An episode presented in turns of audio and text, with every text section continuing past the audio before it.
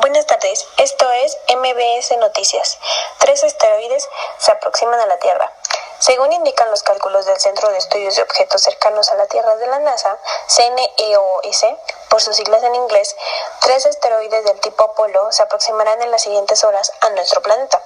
Con un diámetro de 67 metros, el asteroide llamado 2019 QZ3 se reporta como el más grande y se desplaza con una velocidad estimada de 26.876 kilómetros por hora y se acercará a la Tierra a las 10.49 horas del meridiano de Greenwich de este lunes.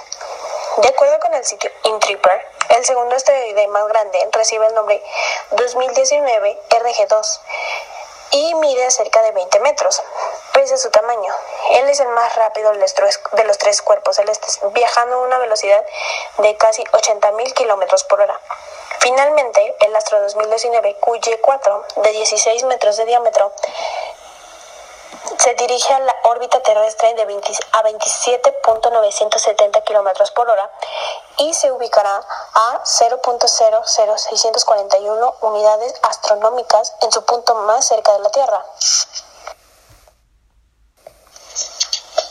Nosotros somos el equipo 2, que está conformado por Marisa Carreño, Abigail Chimal, Rafael Soto, Marco Dávila, Jonathan Sánchez e Isaí Johnson.